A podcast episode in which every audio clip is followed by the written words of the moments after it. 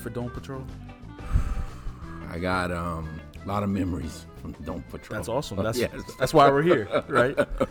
Okay, so the first question I had for you is: Do you remember the first time you ever heard the words Dome Patrol? You ever heard it referred to as Dome Patrol? Where you heard it?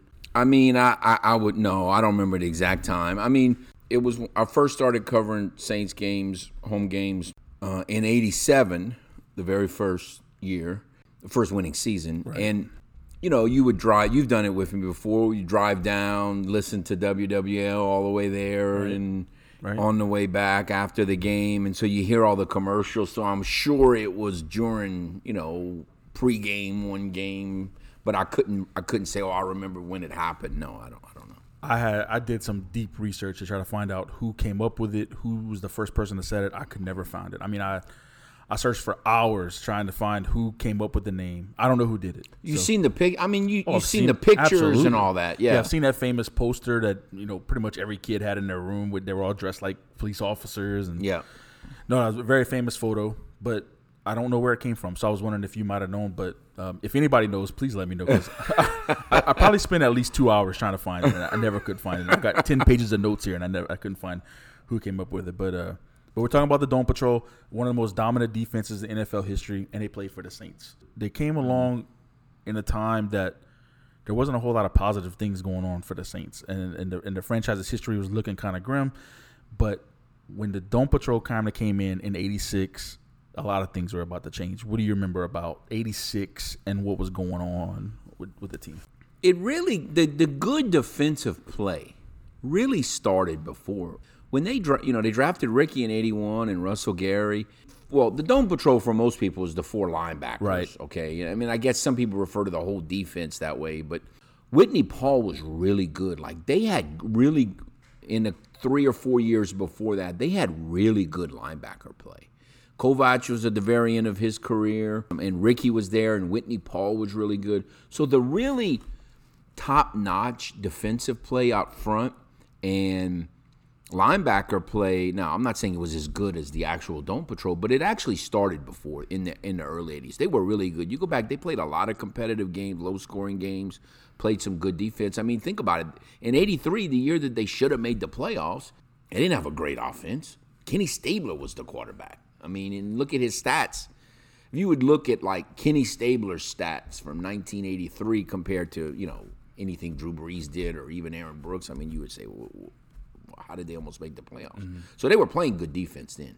When you refer to the Dome Patrol, do you refer to just? Are you referring to the linebackers or? I, I think I'm for, linebackers. Okay. But again, I, I understand it, Bo. When, when, when I talk about the Dome Patrol defense, I just have so many. It's it's amazing to me when, as we get into this how many different thoughts I have. Each one of them is uniquely different. definitely. And uh, but yeah, go ahead. Uh, No, it's uh, I when I say the dome patrol, I'm talking about the four linebackers. But if someone's talking about the defense, it makes just as much sense to me.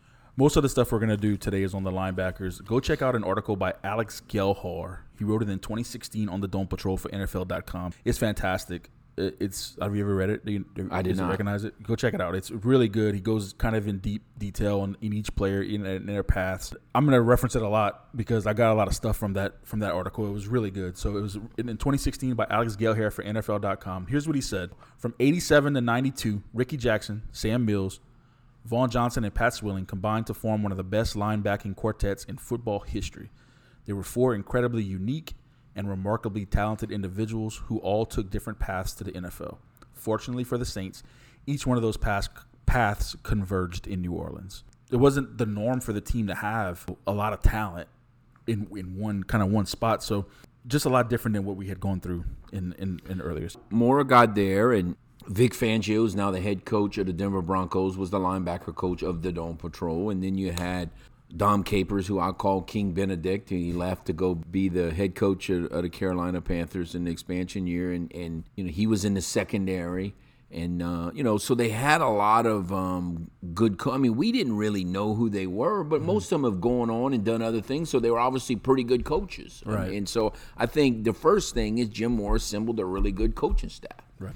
You know, we had talked in one of the previous ones about how good that not, that 81 draft was. Right. And two hu- huge, well, three huge members. There was Frank Warren, who played on the defensive line, Jim Wilks, who played on the defensive line, and then Ricky Jackson. Those defensive linemen being so good obviously had a huge part, played a huge role in the Dome Patrol being as good as they were. Let's get into the paths of the players and how they got it to the Saints. Let's go back to 1980. The Saints head coach was Dick Nolan. Saints finished 1 and 15 and 80. They started the year 0 and 14. After week 12, lost to the Rams. The Saints fired Dick Nolan. Nolan finished his career with 15 and 29 record. At the time, he was the winningest coach in team history at 15 and 29. Uh, he'd soon be surpassed by Mora and Haslett and, of course, Sean Payton. Not sure we'll talk a whole lot about Dick Nolan in the future, but any Dick Nolan stories? Well, Dick, Dick Nolan, you know, it, it's it's amazing how so many things tied to Dick Nolan. He came from the Cowboys and he had roots with the 49ers.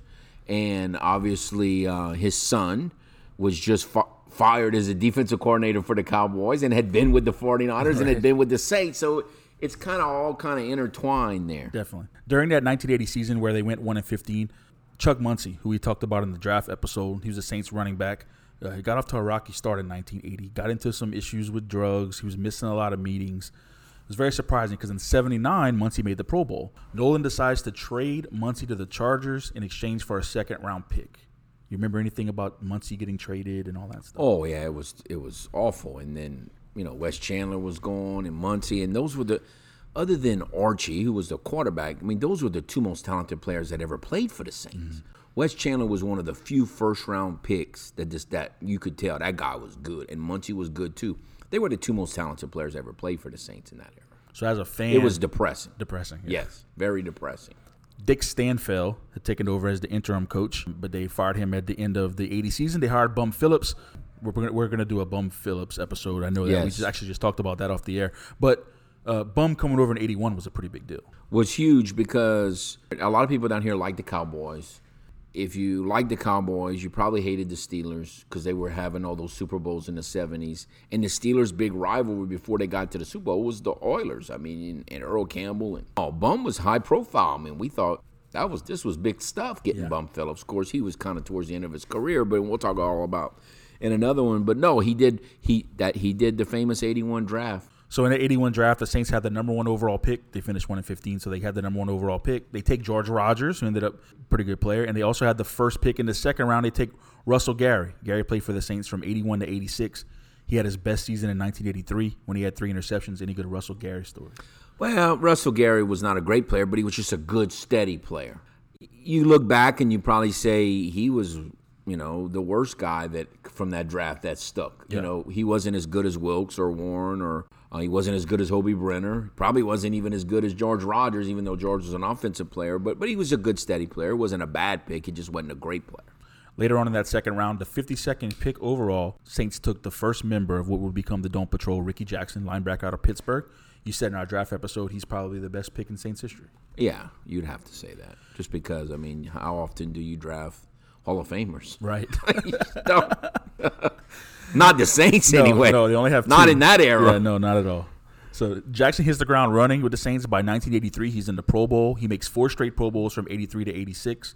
Records double-digit sacks in 83, 84, and 85. So before the Dome Patrol is even a thing, we recognize that Rickey Jackson's a stud. He was just he was a unique player because you could tell I mean, you you we've probably both known a lot of people like this. Like you can tell he was not a scholar, but he was really smart. Yeah. he was wise. Like For sure. he didn't speak like some English major or anything, but you could tell he he was smarter than just about everybody else in, in what he was doing. I mean, he just I don't know how much weights he lifted, but he I, I always looked at him like he looked so wiry. Yeah. Like he wasn't like this big weightlifter guy and yet he was strong. And he probably didn't run the 40 that great, and yet he was quick and fast. I mean, he was the a strange figure in in so all those ways, really. Yeah. Like, you know, he did so many things that you would just crazy. You'd hear all these crazy stories that he would do off the field, and but on the field, he was as reliable as anyone that you ever had. It's hard to place what he is, and yet he was so good at so many things. So midway through 85, Bum decides he's done. He resigns, turns the team over to, to Wade Wade Phillips, who's his son, for the remainder of the season. Wade goes one and three. The Saints finish five and 11. Things aren't looking too great right here in 85. But a whole lot's about to change in 86. The Saints hired Jim Mora. Mora was the head coach of the Philadelphia Stars and Baltimore Stars of the USFL. Kev, the USFL, the Saints have a ton of significant figures from the USFL. What do you remember much about the USFL? Hardly nothing. Uh, you know, we have a friend. I have a friend who's a huge USFL guy. He still talks about the USFL all the time. And I told him one time, I don't think I ever saw a USFL football game. Like, I know I saw like plays here and there, but I have zero memory of ever sitting down. Say, you know, I think I'm gonna watch a USFL game today. I don't think I ever did that. Now, obviously, I had some interest. I mean, you know, I was a college football fan, NFL football fan. I saw Herschel Walker play, and I mean, Herschel Walker's going to play for the New Jersey Generals. Like, what, what what's going on here? But right. I, I don't think, other than when the Breakers played a preseason game at Cajun Field one time, I don't think I ever saw a Breakers game. I just, I don't know. I was a Saints fan probably more than I was an NFL fan. I've always been that way, and I, I just don't, I just don't think I ever watched a USFL. Yeah. Well, I mean, I think a lot of people are like that. You know, they were they just they were so invested in their NFL team, they just didn't yeah. really have time for a secondary team. But anyway, in '84, Mora is the USFL Coach of the Year. In '85, the Stars win the USFL championship. He's largely regarded as the greatest coach in USFL history. The man who hired Jim Mora, however, was Jim Finks, Saints' new general manager in '86. Finks was the longtime general manager of the Bears and Vikings. He was actually the president of the Chicago Cubs before he comes over to the Saints. He was instrumental in building the 85 Bears team as well as all those all those Super Bowl teams the Vikings had in the 70s. Do you think Finks was a bigger addition to the franchise than Mora or did they kind of go hand in hand? Yeah, I think their philosophies were very different. They were both line of scrimmage guys. And you know, how ironic is that? We have this like the Saints have won a lot of games and and we have this fancy offense and all that. But if you look at the core of Sean Payton and how they draft, it's it's always based on really about the line of scrimmage. That's yeah. really kind of where they draft. That's kind of how they drafted back then. Now the difference is Sean Payton had as an innovative offensive mind to utilize these line of scrimmage guys that he drafts, and the and the Saints were a lot more conservative back then. But a lot of people were that conservative mm-hmm. back then. I mean, right. you had Dan Fouts and Air Coryell, where Wes Chandler and Chuck Muncie went, and you had a couple other high high flying. But a lot of teams were pretty conservative and, and one with defense. But no, it, it is interesting how they they were very similar because they were about drafting offensive linemen and playing good defense. Finks hires Mora. They begin making their moves in the offseason. One of the first things that Mora does when he comes over is he signs Sam Mills. Uh, Mills played college football at Montclair State in New Jersey, where he actually walked on. Uh, after college, he signed with the Cleveland Browns in 1981 after he went undrafted. He didn't make the Browns. He spent a year in the CFL, and by 1982, he found himself completely out of football teaching high school. He was 5'9. Pro scouts thought he lacked the size to be effective in the NFL. Goes plays in the USFL for Jim Mora. Mora and Mills had great success together with the Stars. Mills makes the All USFL team every year that he's there. Finks actually didn't want Mills, thought he was way too small, but Mora insisted on bringing him in. Mills comes over to the Saints in 86. So kind of seems like Mora and Mills created that relationship in the USFL. And it's kind of carried over to the Saints. Yeah, now that's something that's different because the Saints today probably would not have taken Sam Mills because they're very prototype. Like they want all their draft picks and guys that they add for the most part to be a certain size, certain height, certain strength. You know, they they want certain. They they call it prototype, and the current Saints regime might not have taken him, but he was just. I mean, you know, he's just a great example for all high school players who are not who are undersized he played with um, smartness, and he obviously had some physical ability, but it was more about his brain and being in the right and having the right instincts. And you wonder how would Sam Mills fit in today. Mm-hmm. I think he would fit in a little better because, you know, today linebackers are about being finesse and smart and being in the right place and covering people. And, you know, I don't know that he could cover a big linebacker as small, short as he was, but he, he might fit in a little better than we think. So now we get to the 86 draft, and you had said in our draft episode this is one of the best drafts in Saints history. In the first round, the Saints take Jim Dombrowski, the guard from Virginia. The second round, they take Dalton Hilliard, who we all love from LSU. They take Rueben Mayes in the third round, running back from Washington State. Man. And then with their second, third round pick, they take Pat Swilling, linebacker from Georgia Tech. This is what Alex Gelhar writes in that article I referenced earlier. In Swilling, the Saints found the perfect complement to Jackson's all around ability and grit. Swilling possessed the holy grail of unteachable assets speed. Blessed with one of the fastest first steps in his era, Swilling was a nightmare to block, and his speed around the edge set up a devastating spin move when opposing tackles would overplay him to the outside. So I did a lot of research for this episode, a lot of research on Swilling. He was my favorite of the Dome Patrol. everything I read said his speed is what set him apart. Do you agree with that? Oh, absolutely. He, you know, we're going to get into this as we go in, but of the, I'm going to tell you l- l- later, and you'll see who my favorite of the four Dome Patrol is, and to my kind of my personality, it's the least well known of all Right. of all four of them. but he wasn't the best one, but he was my favorite. Swilling was probably the smartest of all of them. Although Sam Mills was was I would think very smart, very articulate, Sw- uh, Swilling to to interview. He was more well, I don't know. I guess Vaughn Johnson was pretty one dimensional too, but Swilling was pretty one dimensional. He was he was fast, but he he always aggravated me because he was not great at picking up footballs. Like if there was a fumble, now he was great at getting sacks, but he if there was a fumble, he would regularly not scoop it up. Whereas Rickey, who wasn't nearly as fast or seemingly as athletic, he, he had the good hands that would would scoop up the fumbles. Swilling was he was a perfect complement. You needed a speed rusher. I mean, it still needs speed rush. Yeah, rushers. for sure. He was great at that. I just wish he had a little better hands. In fact, almost every time the Saints go to pick up a football, even today, and the guy doesn't come up with it, my first thought is Pat Swilling. There he goes. Got another Pat Swilling on his team. So now the Saints have Rickey Jackson, they have Pat Swilling, they have Sam Mills. And this is what Gelhar writes. He said Mills' ability to read and diagnose opposing plays made him a natural choice to serve as the defense's field general, delivering assignments from the huddle, making adjustments on the fly. With Mills calling the shots as Swilling and Jackson swarmed from the edges, all that was missing was an enforcer, someone to set the physical tone for the defense. Enter Vaughn Johnson. So Johnson played his college football at North Carolina State. He gets drafted by the Jacksonville Bulls of the USFL. Interestingly enough, he also gets drafted by the Saints in the one-time NFL supplemental draft of USFL and CFL players in 1984. He's the 15th pick in that draft. Lots of big names were in that draft. Steve Young was the first overall pick. Reggie White was in that draft. The Saints also got Mel Gray in that draft.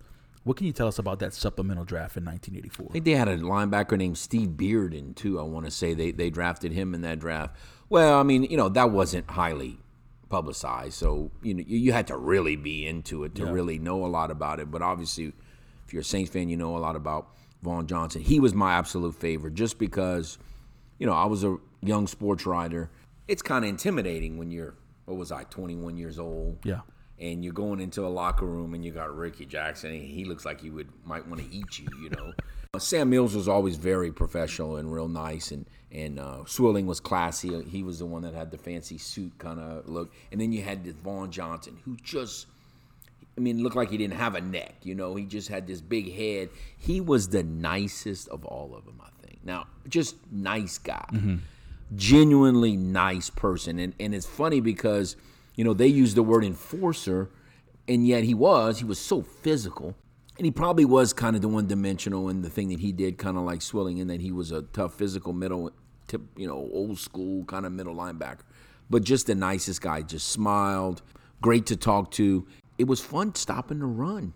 And he was the big. I mean, obviously they all played a role in it. Yeah. But he was the guy that hit you. I mean, really hit you with with extra oomph. So no, it's fun stopping the run. I, he he was my favorite. That, when you go back and look at some of the numbers, they they just they didn't give up many yards Yeah.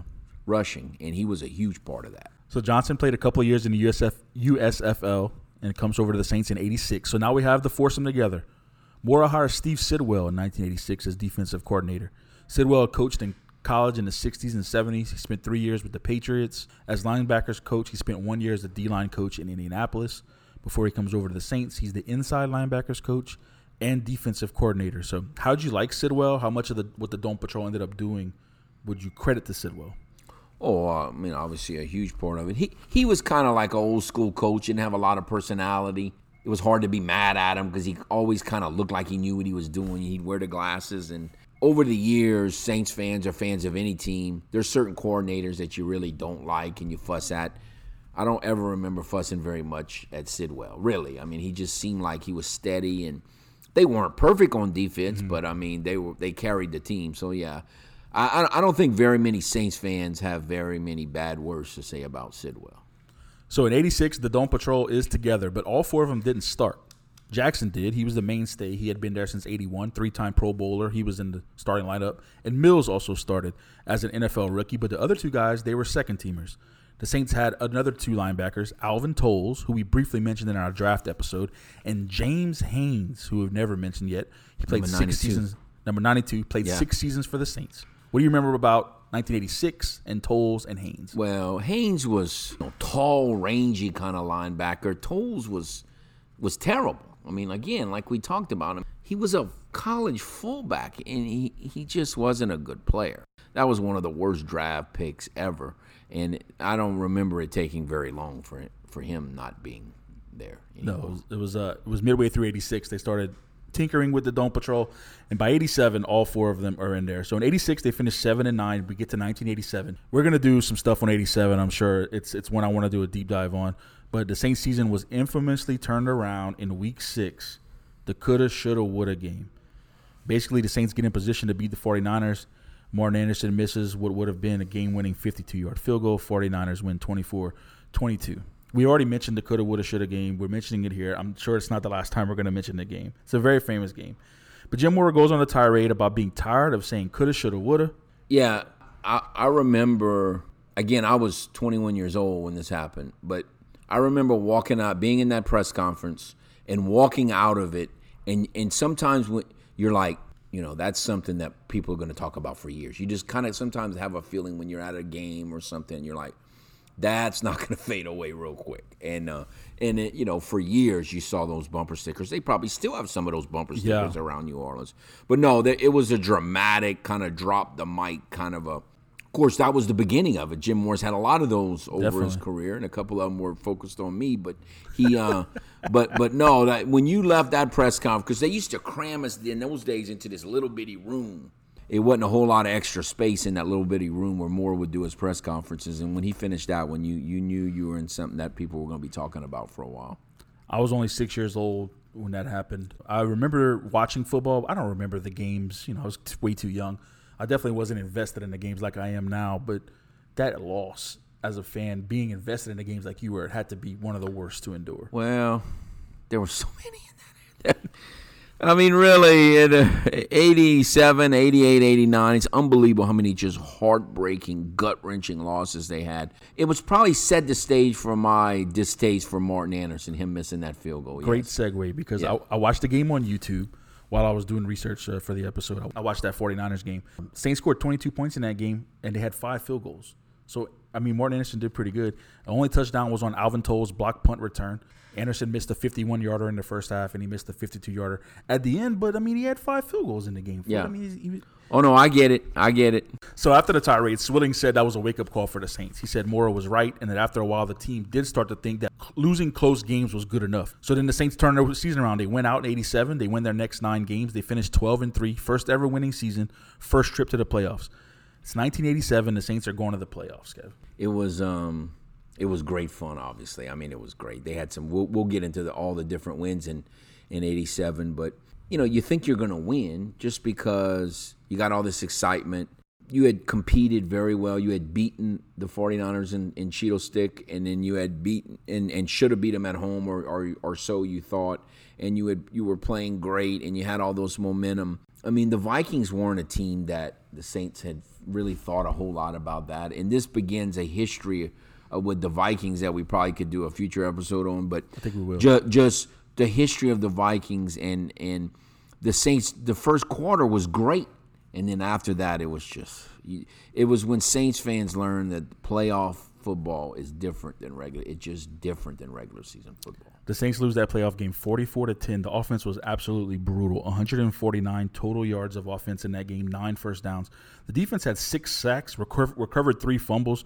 Jackson and Swilling each had a sack. Um, I don't know how much we want to go deep on that game here. We may save that for the 1987 uh, episode. But what do you remember specifically about the defense in that game? Well, I mean, they tried to keep them in the game, but I mean, you can't. First of all, they were playing against another great defense. Like they had great players on that defense, Randall and Millard and Joey Browner, and they went the next week to San Francisco, who was you know an elite team at that point, and beat them by two touchdowns. And how they lost to the Redskins, I think the only reason they lost to the Redskins is teams that travel three weeks in a row, that third week, they don't normally do very well. That's only because that Redskin team was not as good as the Saints. They were not as good as the 49ers, and they were not as good as the Vikings, and yet they went to the Super Bowl and won it what 42 to 10 or whatever it was. yeah. And and they were probably the fourth best team in the NFC that year at best. So that's the end of 87. We get to 88. The Saints start 7 and 1 in 88. They end up finishing 10 and 6, a three-way tie with the 49ers and the Rams for the division. So they go their entire history of the franchise without a winning season. Now they have back-to-back winning seasons in 87 and 88, but uh, they missed the playoffs in 88. Again, they had so many heartbreaking losses that year, including, um, you know, we don't want to go through all of. The game against the Giants where they lost 13 to 12, and they had an official Fred Silva called holding on a on a second and one dive play to run out the clock uh, to uh, Buford Jordan. It, it, it was awful. They they should have won 12 games or so, 13 games that year. They just didn't. But the defense was still elite. The Dome Patrol was great, and the defense was elite. We'll go into 88 a little bit. The the Mills and Johnson begin to shine in 88. They combined for 219 tackles in 88. Uh, 12 of the 16 games in 88 were decided by eight points or less. They had a six stretch in 88 where they enter week 13 at 9 and 3 after dominating the Broncos and John Elway 42 nothing. Then they played the Giants in week 13. Swilling has three sacks in the game, uh, but the offense wasn't great. Bobby threw three, three interceptions in that game. The Giants kick a last second field goal. The Saints lose 13 12. Morten Andersen accounts for all 12 points in that game, Kevin. Morten Andersen. They follow that up with a 45 3 loss to the Vikings, totally dominated in that one. And then the big one, of course, week 15 matchup with the 49ers. The NFC West is on the line. The Saints opened the 88 season with a week one loss to the 49ers in New Orleans, 31 33. In week 15, the Saints are up 10 to 7 after Rickey Jackson forced a fumble in the first half. The next play, Dalton Hilliard with an option pass to Lonzel Hill put the Saints up 10 7. Saints had three first half turnovers in that game, only came away with 10 points. just just awful. Um, you know, you, you kind of read fast though. The Vikings just to tease the future Viking. This was a good, solid Saints team. They got the Vikings beat them forty four to ten in the playoffs here before. What was this score? Forty five to three. Yeah, let's see what it was. It was unbelievable how the Vikings just abused the Saints in that era.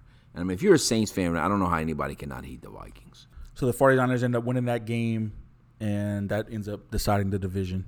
In 89, move on to 89, uh, the Saints missed the playoffs again, but they finished 9 and 7, so they're, they're, they're finishing with winning records. And this is the year that Rickey Jackson broke his cheekbone in a car accident. Everybody thought he'd be out four to six weeks. He ends up only missing two weeks. Played with that special helmet uh, Yeah. for, for the rest of the year. What do you remember about 89? what I remember by '89, just trying to be glass half full, was it looked like the Saints' season was over, and, and they weren't going to have a winning season. And they had, you know, that was the the year that they of the um, famous Willie Anderson, Flipper Anderson game, and they had so many awful losses that they should not have lost. But they came down to the end of the year, and they brought in John Fourcade to finish out the season and they beat the um, they beat the Eagles by ten on Monday Night Football. They beat uh, went to Buffalo through a screen pass to Dalton. He went fifty some yards to a touchdown, and they beat the Bills in the snow. And then they played Clarence Verdin from the Cajuns and the Colts in the last game and just crushed them. That was fun. At least we had a winning season. See, winning seasons back then was still. Yeah, I mean, I still love winning seasons, but back then it was really still kind of felt good. Right. So let's get to 1990, one of the more bizarre years in Saints history. Bobby Hebert holds out, and the Saints quarterback is going into that season are Steve Walsh and John Fourcade.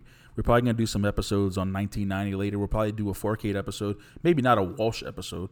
Nonetheless, going into 90 without Bobby, what's the outlook? awful.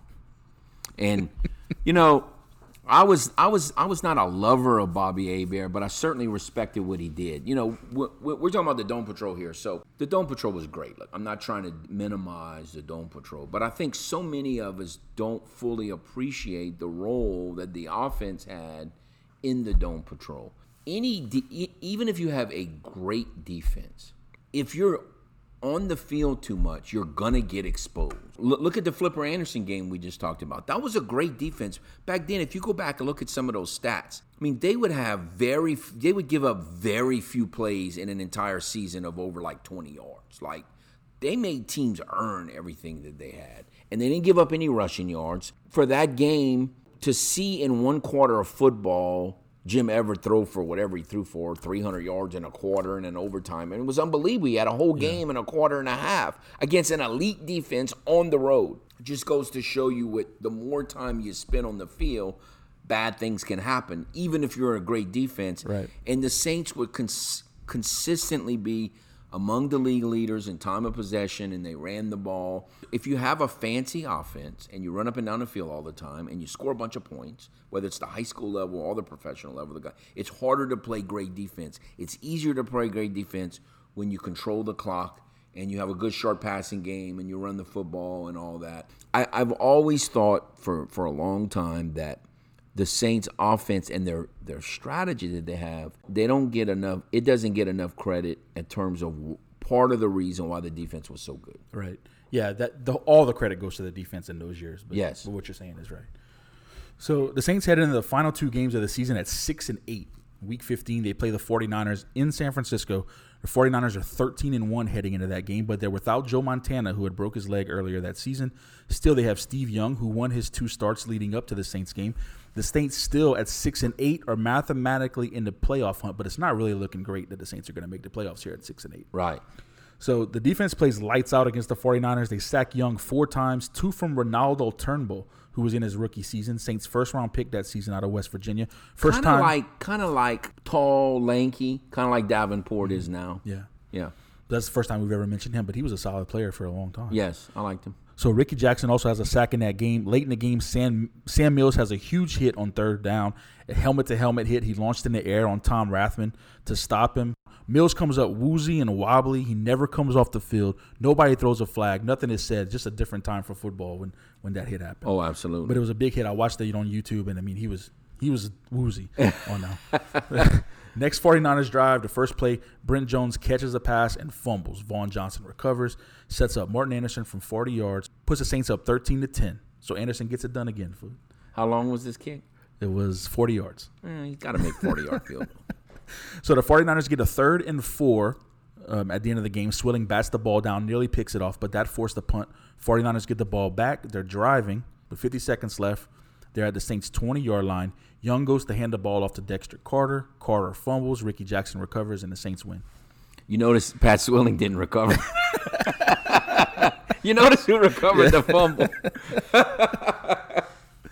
So, do you remember anything? Because I was reading a lot about this and doing my research. Do you remember anything about people saying the 49ers were resting their star players for that game? Do you remember anything about that? Uh, I mean, not specifically, but it made sense. They were 13 and 1 and probably had everything wrapped up. So teams typically, you know, kind of did that fairly often. You think I you think I was worried about that? no, No. I don't. I No. really don't. I was not worried about that. But no, I, I- I'm sure it's possible. Yes. So that brings the Saints to seven and eight, the final game of the season against the Rams. It's Monday Night Football.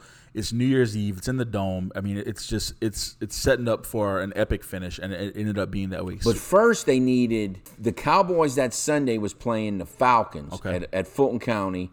I'm trying to think. I think they I think we needed the Falcons to win. yes, And I remember rooting for the Falcons against the Cowboys, who always kind of liked the Cowboys. And so I didn't hate them as much as I do now. Uh, kind of back then, I kind of rooted for the Cowboys some. But but to help the Saints, yeah, Right. I mean, you pulled for the Falcons, Definitely. which you never did at that in that time or hardly any other time. And so yeah, they, they wanted to set up if the Saints won. You know, they played well in that game, and you know what happened at the end of that game. Back then, we could get go down on the field. So it's a two minute warning, run down on the field. and I'm standing right underneath the goalpost in the end zone, and they and it's like I don't know a twenty something yard field goal, a chip shot, and all of a sudden he misses it. He missed it. With the playoffs on the line, he missed a 20 something yard field goal, Morten Andersen. Well, it got blocked. Okay. They, then they called some sort of penalty and he got another chance and then he made it. But I'm sitting here looking at the ball. I don't see a penalty flag. I'm looking and all of a sudden, like uh, my head's about to explode. And thankfully, they got a reprieve, but he missed it. yeah. Playoffs on the line with eight seconds left. Andersen comes in for a 29 yard field goal. The kick is blocked, but the Rams are offsides. Unbelievable the call that they made for the Rams to be offsides. Andersen gets another chance from 24 yards, and it's good. Saints are going to the playoffs. So at six and eight, two weeks ago, they're playing the number one seed 49ers. They beat them. Come here, need a bunch of stuff to happen. Play the Rams, and now they're going to the playoffs. And, but you know what I felt at the time was got cheated out of a division title, tied for first, and got cheated out of a division title in '88. Had all those agonizing losses. Had another, had two winning seasons, didn't make the playoffs. So it was kind of fitting and payback that they didn't have a winning season. They weren't as good that year as they were those uh, previous two years, but they made the playoffs. That just shows you how crazy sports can be. I watched the game on YouTube again. The Monday Night Football broadcast showed they had a camera on the Cowboys, Emmitt Smith, and one other guy that I didn't recognize, and they were beating the table. And you know, the Saints said one day we're out of the playoffs. So I like that. Cause All right, the Saints go to the playoffs. They they play the Bears in the playoffs and the defense didn't play poorly. Turnbull has a good game with two sacks, but the offense just wasn't up to the task, and they lose sixteen to six. Well, I don't remember the score at the time. It was probably nine to six, nine to three, something like that. And the Saints blocked a field goal, picked it up, and ran it back for a touchdown. And they called they called it back with said the Saints were lined up in the neutral zone. That's still a little bitter about that. Those are the things that you remember for sure. All those called lined up in the neutral zone. Didn't move, didn't jump off sides, but they called line up for the neutral zone against the Chicago Bears, who had a right defensive end, Hall of Fame level right defensive end named Richard Dent, who lined up in the neutral zone on every play of his career. Yeah. he was always lined up in the neutral zone. But the Saints were lined up in the neutral zone. so that takes us to 1991. Saints start 7 and 0 in 1991. I remember I definitely remember that 7 and 0 start I mean, I was 10 years old. I just thought the Saints were unstoppable that year. Then they proceeded to go two and five over their next seven. Um, I remember that as well. It seemed like the team was firing in all cylinders. Bobby was back. The Dome Patrol was in full force, but then they started to struggle. What was going on during that time? The first loss, they, they outplayed the Bears for three quarters, but they didn't put them away. It was typical of Saints games in that era. And the defense gives up one drive at the end and they lose. But in the last three to four weeks of the season, they lost all their cornerbacks. Uh, they lost two starters and a backup, and so they really had problems. I mean, they were they went and picked up Mark Lee, ex Packer, off the street. He wasn't with anybody's team at the time, just to get to the playoff game. But mm-hmm. but uh, they their secondary had issues, and then of course they had to play the Falcons, who had Michael Haynes, New Orleans native, who was an elite deep threat receiver, and they they didn't cover him very well. 1991 was also the Cha-Ching season. Kev, you yes, remember? You remember Cha-Ching? I, I, I'm I was a much bigger fan of um, it can happen here and you know shoulda woulda coulda and those things than Cha-Ching. But yeah, I certainly remember Cha-Ching. I remember Cha-Ching. I was a kid. I loved Cha-Ching. what Cha-Ching is is 1991 Rally's, the same company that we probably know as Checkers here in Lafayette. Um, they had a commercial with Seth Green in it. No one knew who Seth Green was at the time. Foot, you probably still don't know who Seth Green is. No, but I remember him. Anyway, the character in the commercials, he worked for a fictional burger joint it was called Pricey's, and every time somebody ordered something off the menu, he would say cha-ching because it was so expensive. And Rally's was saying that their stuff was cheaper. So cha-ching took New Orleans over. Cha-ching signs everywhere. Uh, something tells me you weren't a real big cha-ching guy, though. No, I didn't. You know, I was okay with it, but it, it didn't. It didn't stick with me. So anyway, in '91, they're nine and five, heading into the playoff push. It's a Monday night football game against the Raiders, and this game was special to me because my dad let me stay up late and watch the game. The only time I could ever stay up late during school nights was when the Saints played on Monday night, and it rarely happened. They didn't play a whole lot of Monday night games, but I got to stay up and watch that game, so I remember it forever. And the Saints shut the Raiders the out. The defense was incredible in that game. Defense. You go back and look sacks. at the box score of that game; yeah. it was unbelievable. They how had, good they were. They had four sacks. They they win twenty seven nothing. Just a great night for ten year old me. no, but no, that the Dome Patrol was in. You know, they were they were do, they were still dominant in that era, and that and the Raiders weren't very good on offense. And who was the quarterback of the game? Might have been the that blonde headed guy. What's what's his name? Um, he played with the Redskins for a little while. Jay Schroeder. Yeah, Jay Schroeder. Yeah they they were overwhelmed. So they went again the following week, 27-3, beat down of the Cardinals. Jackson and Swilling each record a sack in that game, and the Saints win their first division championship in 1991. So what's going on there in your brain? You just it's fun being good consistently every year, and you were just so worried that they weren't going to be healthy enough and would they have enough offense? That's what everybody talked about in that era because mm-hmm. the dome patrol and the defense right, was great, right. and could you have enough offense? And and they kind of both were to blame in that playoff loss. So let's talk about before we get to the playoffs. Let's talk about the Dome Patrol. Swilling finished the season finishes the season with the league lead in sacks. He had 17 sacks. Rickey Jackson also had double digits with 11 and a half. Sam Mills had 102 tackles. It was a dominant year, and Swilling was named Defensive Player of the Year. I know you don't care about awards like that, but this season is the torch sort of passed from Jackson to Swilling, or did that already happen, or was it still Rickey Jackson's? Well, team? I think everybody knew sacks had become the glamour statistic for, and it still is. I'm not saying it's wrong, but it, it become the glamour statistic. And I think everybody always knew. That's why so many people nationally thought Lawrence Taylor was just way better than Rickey Jackson, just because Rickey Jackson got sacks, but not nearly as many as a Lawrence Taylor did, or even a Pat Swilling did. So if you watch Rickey, he did everything. I still don't think that Lawrence Taylor did everything well like Rickey Jackson did. Now he was a you know an incredible player. Don't mm-hmm. get me wrong, but I think all true Saints fans always knew that Swilling was nowhere near as good as Rickey Jackson. He just did great at a glamour statistic. And look, I didn't begrudge him for. I mean, he was still a Saints guy winning a league MVP kind of an award, right? Player of the Year award. So I was good with it, but but no, I don't think anybody ever thought Swilling was as good as Rickey Jackson. At least I never did. So then you kind of alluded to that '91 Falcons game with, with Michael Haynes and all that. What, what, do you, what do you remember about how the, how the Dome Patrol itself played in that? Oh, game? you know they did okay, but again, it's hard to play defense. You know, another one of the losses that year was to the Falcons, where Fred McAfee uh, fumbled at the end of a game. The old you're running out the clock. All you got to do is not fumble, and he fumbled, and they lost in overtime. It's those are those are hard to live with. Yeah. But but no, I mean they lost 27-20 and you know they didn't get lit up, but they gave up too many big plays. The secondary wasn't good enough, and their offense, you know, squandered too many opportunities. It, it was kind of how they lost in, in those days. You've had all them winning seasons now in a four or five year stretch, and you still haven't won a playoff game, and you just this frustration is building. So the 1992 was the final year the Dome Patrol was together. The Saints and their playoff records are, are kind of bizarre. Here they finish 12 and 4 and make the playoffs, but they don't win the division. Instead, the 49ers win at 14 and 2. So they make the playoffs at 8 and 8. They don't make it at 97. It's it's, it, it, it's just a yeah. They're all over the place. In 92, you know, obviously when the current era started, obviously I pull for them every game, and I'm intensely a, a huge Saints fan. But I always had a little bit of a chip on my shoulder for the people who try to dismiss this era that we're talking about, how they just weren't good or they weren't as good as, as we thought they were or whatever. Like the 2016 that made it, I don't think that team was as good as this 92 Saints team. Up until the Super Bowl team and the 2011 team, even after they made the NFC Championship game in 06. I always said this was the best team in Saint history. Their biggest loss of that season was six points. I mean, they lost to the Eagles at the beginning of that game on a last second field goal by like one or two points. They lost to the Bills, who were in the middle of their Super Bowl run, by six points. That was their biggest loss of the whole season until the playoffs.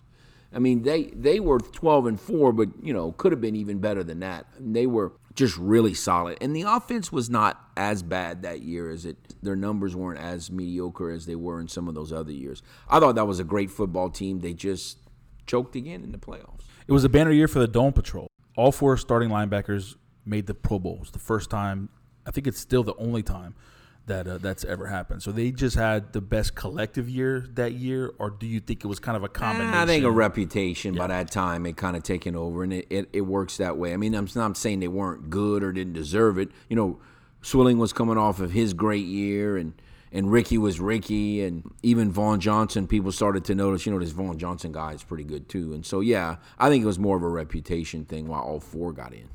So the Saints go to the playoffs. They play the Eagles in the playoffs. They led 2010 heading into the fourth quarter, but the fourth quarter was an absolute disaster. Saints gave up a safety and a pick six. The Eagles scored 26 points in the fourth quarter. And I was at my nanny's house. My parent changed the channel after the safety. I had to go in their bedroom to finish watching the game. Maybe he had the right. I was at my nanny's house for that Falcon game in '91.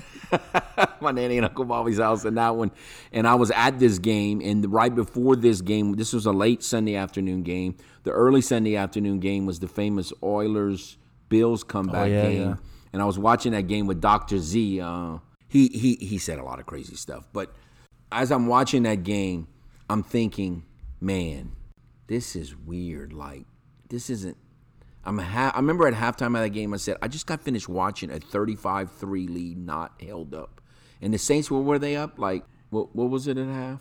At half, it was 17 7 at half. Okay, 17 7. And then it was 36 20. 36 20, yeah, okay. You know, they had a not a huge lead, but a double digit lead, and you felt good. But I'm just like, man, I just saw a team on TV up 35 3 and lose so I didn't really feel that great at half. So that ends the Dome Patrol era. The next offseason, Pat Swilling was traded to the to Detroit for the Lions' first and fourth round picks in 1993. So the Saints used those picks for Willie Roaf and Lorenzo Neal. So I think they probably won that trade. Good players. But, but still, when you lose Swilling. Yeah, it was, you know, again, the, the, the, Dome Patrol was, like we talked about at the very beginning. It, the amazing thing to me is how, I mean, Vaughn Johnson's the only one that I can't say anything bad about, and he was obviously like the Ringo Starr of the Dome Patrol but I just loved the guy. He was a great interview, nice guy. Can't say anything bad about him. I can't really say anything bad about Sam Mills other than he was he went part of the of the Benedict Arnold thing to go into Carolina, and then it's just still just sickens me that they have this statue of him up there, and you know he went with Skipper. I mean, it was unbelievable how many all them you know Vic Fangio win and and Dom Capers and Skipper the running back coach, and I mean the tight end. I mean, it's uh, unbelievable. I mean, it was like a mass exodus out of New Orleans to go start this new franchise who had all the benefits of, you know, to start a new franchise that the Saints never had. When that's why people say, well, why, how can you hate them more than the Falcons? Well, the Saints and the Falcons, we kind of grew up together. We we both had to go through all the schools of hard knocks, and and they and they bring all these new franchises in like the Arnolds and the Jags, and they give them everything. Like what what we didn't get everything in 1967. We had to struggle for a decade. Right. And they, they, they set it pretty up for them. And they oh they won right away. Well, no wonder they won right away. They got all everybody's good players. So I don't know. Still very bitter about that. But but I, I always held that against Sam Mills. And then Rickey Jackson ended up going to play in Candlestick Park and won a Super Bowl. And I interviewed him on the radio one time, and I said, "Rickey, you know, you know, you're a great Saints, but I just I will I'll never be able to get forget that. I I just never be able to get over that. And he said, oh, I know, I know, but he was like, you got to understand, you know, they were they were disrespecting him and they played hardball with him. And look, you mentioned Jim Finks earlier. I still blame a lot of that on Jim Finks because he played hardball with Hebert, and Hebert didn't handle it right, but I didn't think Jim Finks handled it right either. And I thought it was totally irresponsible for the Saints to go into that 1990 season with, with John Fourcade and then have to trade for Steve Walsh and all. That's all. That killed the Saints. It killed their momentum. Mm-hmm. And I know they were really good in 91 and they were even better in 92, but I think it could have all lasted a little longer if he'd have handled that better. The Saints faltered in '93 without Swilling. They go eight and eight, but they had Renaldo Turnbull, who we mentioned earlier. He, uh, was kind of the replacement, but he he didn't play poorly. But how much did they miss Swilling specifically in '93? I don't know. It's hard to say. I, I, I never really thought Swilling not being there was the reason why they struggled. I just, it was amazing how, and it just goes to show you how franchises who are really good for a long period of time and teams that are really there's so many things that can mess them up that they get they are able to get past that we don't recognize. Like that was a good team and they had a good run going there from 87 to 92 and then by 94 it was just complete nothing. Yeah. I mean just nothing. You know and i think it was 93 was the blueprint game. They started out five, I want to say they started out 4 0 or 5 0 and went to Pittsburgh. Pittsburgh played really tight coverage. After that, everybody said, wait a minute, if you just press these wide receivers, this offense can't operate. And it was a disaster show after that. So after 93, Vaughn Johnson goes to the Eagles. Rickey Jackson goes to the 49ers, like you mentioned. Uh, Mills plays one more year in 94 with the Saints. And it was a good one. He had 155 tackles that year. Uh, Saints finished seven and nine, the first losing season that they had since 1986. And then Mills goes on to the Panthers, and then that's it for Dome Patrol. No and, and Jim Mora retires and quits in the middle of the season, which I didn't blame him. It's just amazing how quickly it fell apart. But it was it was definitely fun while it lasted, and it like you kind of said at the beginning, it gave the Saints fan base an identity, and it was a fun identity, and it's fun to play defense. I've always said, look, I love everything Drew Brees did and throwing the football and the offense being great, and that is fun. But I still think the most fun thing is sacking the quarterback with a lead in the fourth quarter. It's about being a football fan. I love that. So I love playing that great defense. It's something that Saints fans forever, as long as we live, will always remember how, how good they were. It was fun stuffing people. But it is amazing when you go back and you go year by year like we just did, how quickly it just kind of dissipated. And that's pro. That's sports. I mean, it's the way it works. Sometimes. So when we started, you said you were going to tell me who your favorite member was, and then you kind of gave it away in the middle. You said it was yeah, Vaughn Johnson, Vaughn but you Johnson. didn't have to. I knew it was Vaughn Johnson before you even said that. So tell us why Vaughn Johnson was your favorite. Well, uh, he's just my favorite because he was just a nice guy. He was great to interview.